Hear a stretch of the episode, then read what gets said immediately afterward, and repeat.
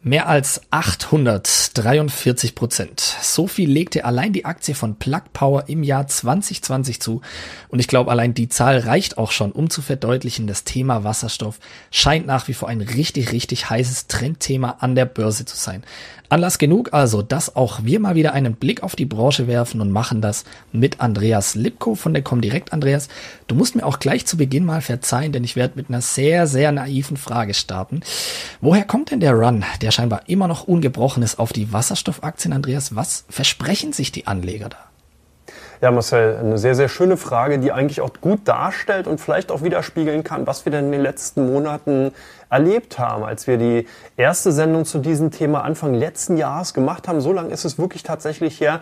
Da war wirklich diese ganze Technologie eher noch in den Kinderschuhen, beziehungsweise nicht die Technologie, sondern die Unternehmen, die da als Protagonisten am Börsenhorizont zu sehen waren. Das waren also alles Unternehmen, die gute Ideen hatten, die auch schon erste technologische Ansätze präsentiert haben, aber denen so ein bisschen noch die Kunden fehlten. Da war natürlich auch das Problem, setzen sich die Technologien durch? Wo wird der größte Run sein? welche Branche, welche Sektoren werden hier wirklich maßgeblich den Ton angeben. Und diese ganze Situation hat sich dann in 2020 mehr und mehr rauskristallisiert, sodass man sagen kann, ja, wir sehen ganz klar momentan, das Rennen ist zugunsten des B2B-Sektors, also äh, Business-to-Business-Geschäftsbereich äh, bisher zumindest entschieden worden. Und wir haben eine wesentlich größere Anwendung oder eine Anwendungsgebiete, als man sich 2020, weil als man sich die ersten Aktien noch angesehen hat, wirklich vorstellen konnte. Wir sind so ein bisschen weg von der reinen Stromspeicherung und hingegangen in vielen anderen Bereichen, die auch viel äh, zum Beispiel mit der Stahlproduktion zu tun haben und eben auch mit anderen Industriebereichen, die damals noch gar nicht so auf der Agenda standen. Ja, das hast du absolut recht, zumal wir auch sehen, dass der Trend sich tatsächlich auch wieder fortzusetzen scheint, zumindest wenn wir die meistgehandelten Werte in Stuttgart anschauen, wo die Wasserstoffaktien nach wie vor einfach dauernd auftauchen und ein Dauerbrenner sind, Andreas. Kann man sagen, die Wasserstoffaktien haben sich so ein bisschen gemausert, vielleicht weg von der Spekulation und eher hin zur Investition, also früh dabei sein bei einer möglichen Zukunftsbranche? Also es ist unbestritten, dass der Wasserstoffsektor insgesamt wirklich eine Zukunftsbranche ist. Das ist ja, du hast bereits auch in der Anmoderation schon gesagt oder in dem Vorgespräch, dass wir hier ja einfach auf politischer Seite eine ganz massive Beschleunigung bekommen haben, die ja dann eben auch Grund dafür, dass die, da, dafür da, dass die Aktien eben zum Beispiel in den USA oder auch in Deutschland oder in Asien eben auch so einen extremen Hype erlebt haben. Wir haben viele Staaten, wie zum Beispiel die Bundesrepublik, die eine eigene Wasserstoffstrategie eben auch vorgestellt hat und sogar auch Ziele rausgegeben gegeben hat, wo eben Investoren ganz klar mitrechnen können und sagen können, wenn das wirklich tatsächlich so umgesetzt wird, dann können die Unternehmen auch entsprechendes Geld verdienen. Und wir haben hier Parallelen zum damaligen Solarenergiesektor eben auch durchaus wahrnehmen können. Demzufolge wurden die Aktien dann eben stärker gefragt. Du hast bereits gesagt, nicht nur bei einer Börse Stuttgart, sondern natürlich auch bei uns bei der Comdirect sind viele Aktien aus diesem Bereich, ITM, Plug Power, Nel, eben immer wieder unter den Top 5 zu finden. Und das hat natürlich auch einen guten Grund, weil diese Unternehmen einfach in, in dem Bewusstsein einfach auch natürlich im Interesse der, äh, der, der Anleger, der Aktionäre stecken. Und dahingehend kann man schon sagen, der spekulative Charakter ist zumindest erstmal von der Interessenslage gewichen und ist so ein bisschen dem wirklichen der Investition oder, des, äh, oder eher in den Fokus von Investoren gerückt. Wobei man aber auch sagen muss, dass viele Unternehmen wirklich noch weit weg davon sind, hier nachhaltig ein Investorenvehikel darzustellen. Das stimmt und weit weg scheinen auch die Ziele der Wasserstoffstrategie zu sein. Ich glaube, ich habe gelesen, so roundabout bis ins Jahr 2050 gehen diese Strategie-Papers der Bundesregierung und der EU. Da ist also noch ein bisschen Weg zu gehen, aber vielleicht kann man sagen, Andreas, da scheint dann zumindest eine gewisse Nachfrage, eine gewisse Investition eigentlich sichergestellt. Sprich, für die Wasserstoffaktien dürfte es in Zukunft vielleicht gar nicht so schlecht aussehen, oder?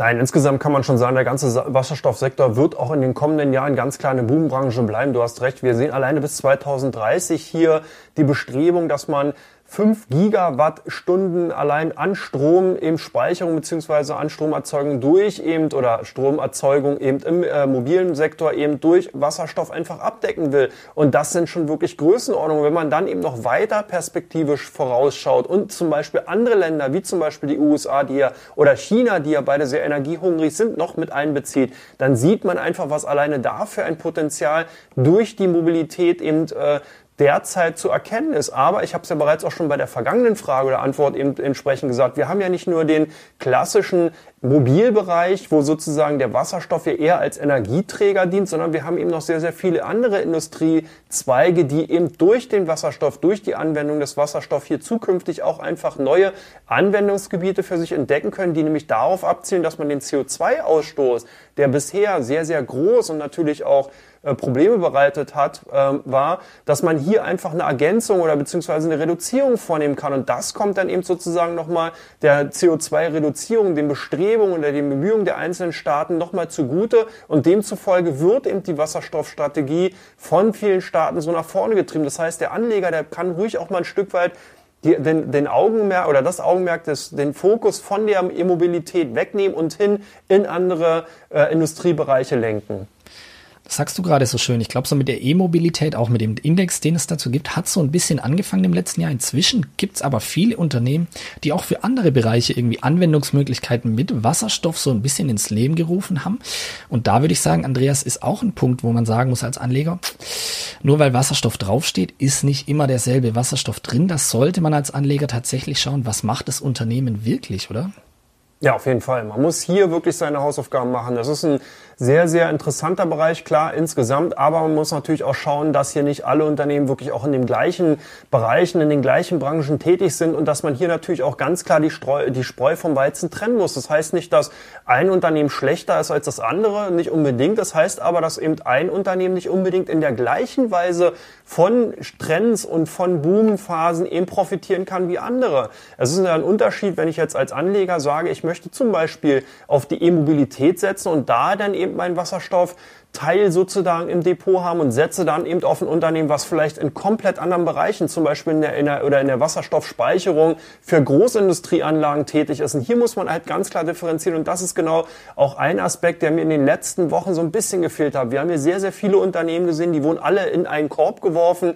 Man hat immer ein großes Label Wasserstoff raufgeklebt, aber eigentlich war so nie so richtig klar, oder den Anlegern nie so richtig klar, was machen denn die Unternehmen? Wo sind die denn tätig? Sind die wirklich alle in der Mobilität äh, äh, oder in dem Automotive-Sektor tätig? Oder sind das vielleicht Unternehmen, die eigentlich ganz, ganz andere Lösungen und auch ganz andere Ansätze haben und eigentlich weniger mit dem Automotive-Sektor zu tun haben, sondern vielmehr vielleicht als Maschinenbauer angesehen werden könnten?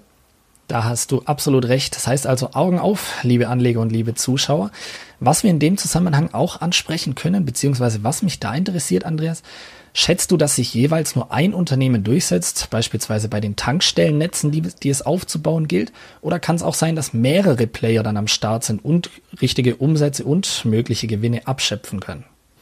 Nein, ich glaube, hier werden sich mehrere Player durchsetzen. Und interessant wird es auch, wir haben hier eine Technologie, die wirklich davon lebt, dass wir viel, viel Innovation noch erleben werden. Es gibt hier einige interessante Ansätze. Wenn man eben zum Beispiel daran denkt, dass ja doch viele Ladesäulen einfach derzeit schon örtlich zum Teil begrenzt sind, weil zum Beispiel die Leitungen gar nicht überall hin verlegt werden können, aber eben auch natürlich die Stromnetze insgesamt sehr stark strapaziert werden. Deswegen ist es da natürlich interessant, zum Beispiel dezentrale Lösungen herbeizuführen, die man dann eben durch Technologien, zum Beispiel Wasserstoff, eben durch die Speicherung und dann eben den Abruf in den Ladesäulen hervorrufen kann.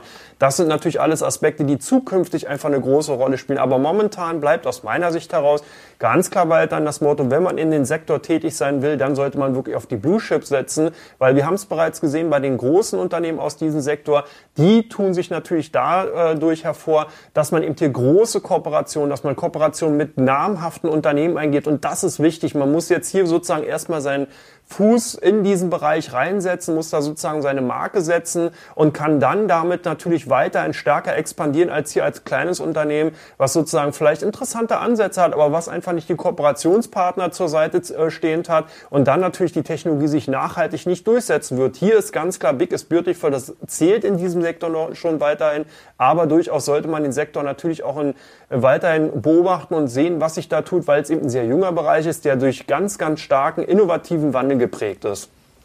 Die Branche macht zwar den Anschein, sehr jung und sehr innovativ, aber es gibt das ein oder andere Wasserstoffunternehmen, das auch wirklich schon Jahre und Jahrzehnte lang an der Börse ist und aktiv ist. Die ein oder anderen älteren Semester werden sich vielleicht erinnern, es gab auch, ich glaube Andreas, so Anfang der 2000er ein Platzen einer Wasserstoffblase. Siehst du die Gefahr, dass wir da gerade was Ähnliches erleben und sich sowas ankündigt? Oder denkst du, nee, das wird uns gar nicht mehr passieren? Na gut, die, also wir sind schon mitten in einer Blasenbildung drin, das ist ganz klar, das kann man auch nicht bestreiten. Wir hatten damals, du hast das Unternehmen Ballard Power wahrscheinlich so ein bisschen im Hintergrund, das war nämlich im Jahr 2000, wenn man sich den Chart mal ansieht, teilweise, ich glaube, sechsmal so hoch bewertet oder beziehungsweise so stark äh, angestiegen wie derzeit. Das heißt, den Aktienkursanstiege, die wir derzeit sehen, die sind noch weit, weit weg von den alten Höchstkursen aus der Jahrtausendwende.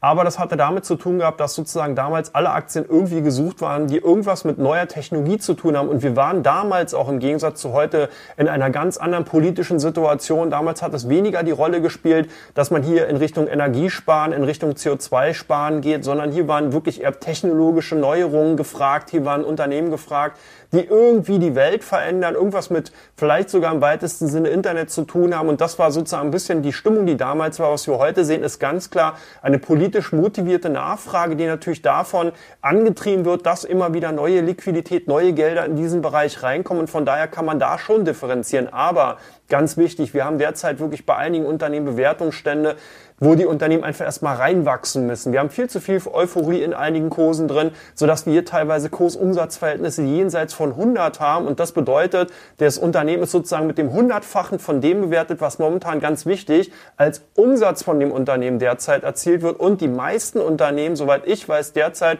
erzielen nachhaltig, zumindest beim Betriebsgewinn, äh, keine Gewinne. Das heißt, hier haben wir viele Unternehmen, die einfach momentan Probleme haben, hier eine nachhaltige gute Bilanz aufzubauen. Das heißt, hier müssen einfach noch viele Unternehmen ihre Hausaufgaben machen und vor allen Dingen die Technologie auch endlich in die Verkaufsreife reinbringen, sodass hier nachhaltige Gewinne für die Aktionäre und natürlich für das Unternehmen in erster Linie äh, erzielt werden können. Da lassen wir uns auf jeden Fall überraschen, Andreas. Da bin ich auch auf die Meinung unserer Anleger und Zuschauer gespannt, in welche Wasserstoffwerte ihr investiert seid und warum vor allem. Und ich würde sagen, Andreas, das bleibt ein sehr, sehr spannendes Thema, das wir uns bestimmt auch noch öfters anschauen werden. Auf jeden Fall, Marcel. Ich freue mich drauf, weil das sicherlich eine sehr, sehr interessante nächste Sendung sein wird.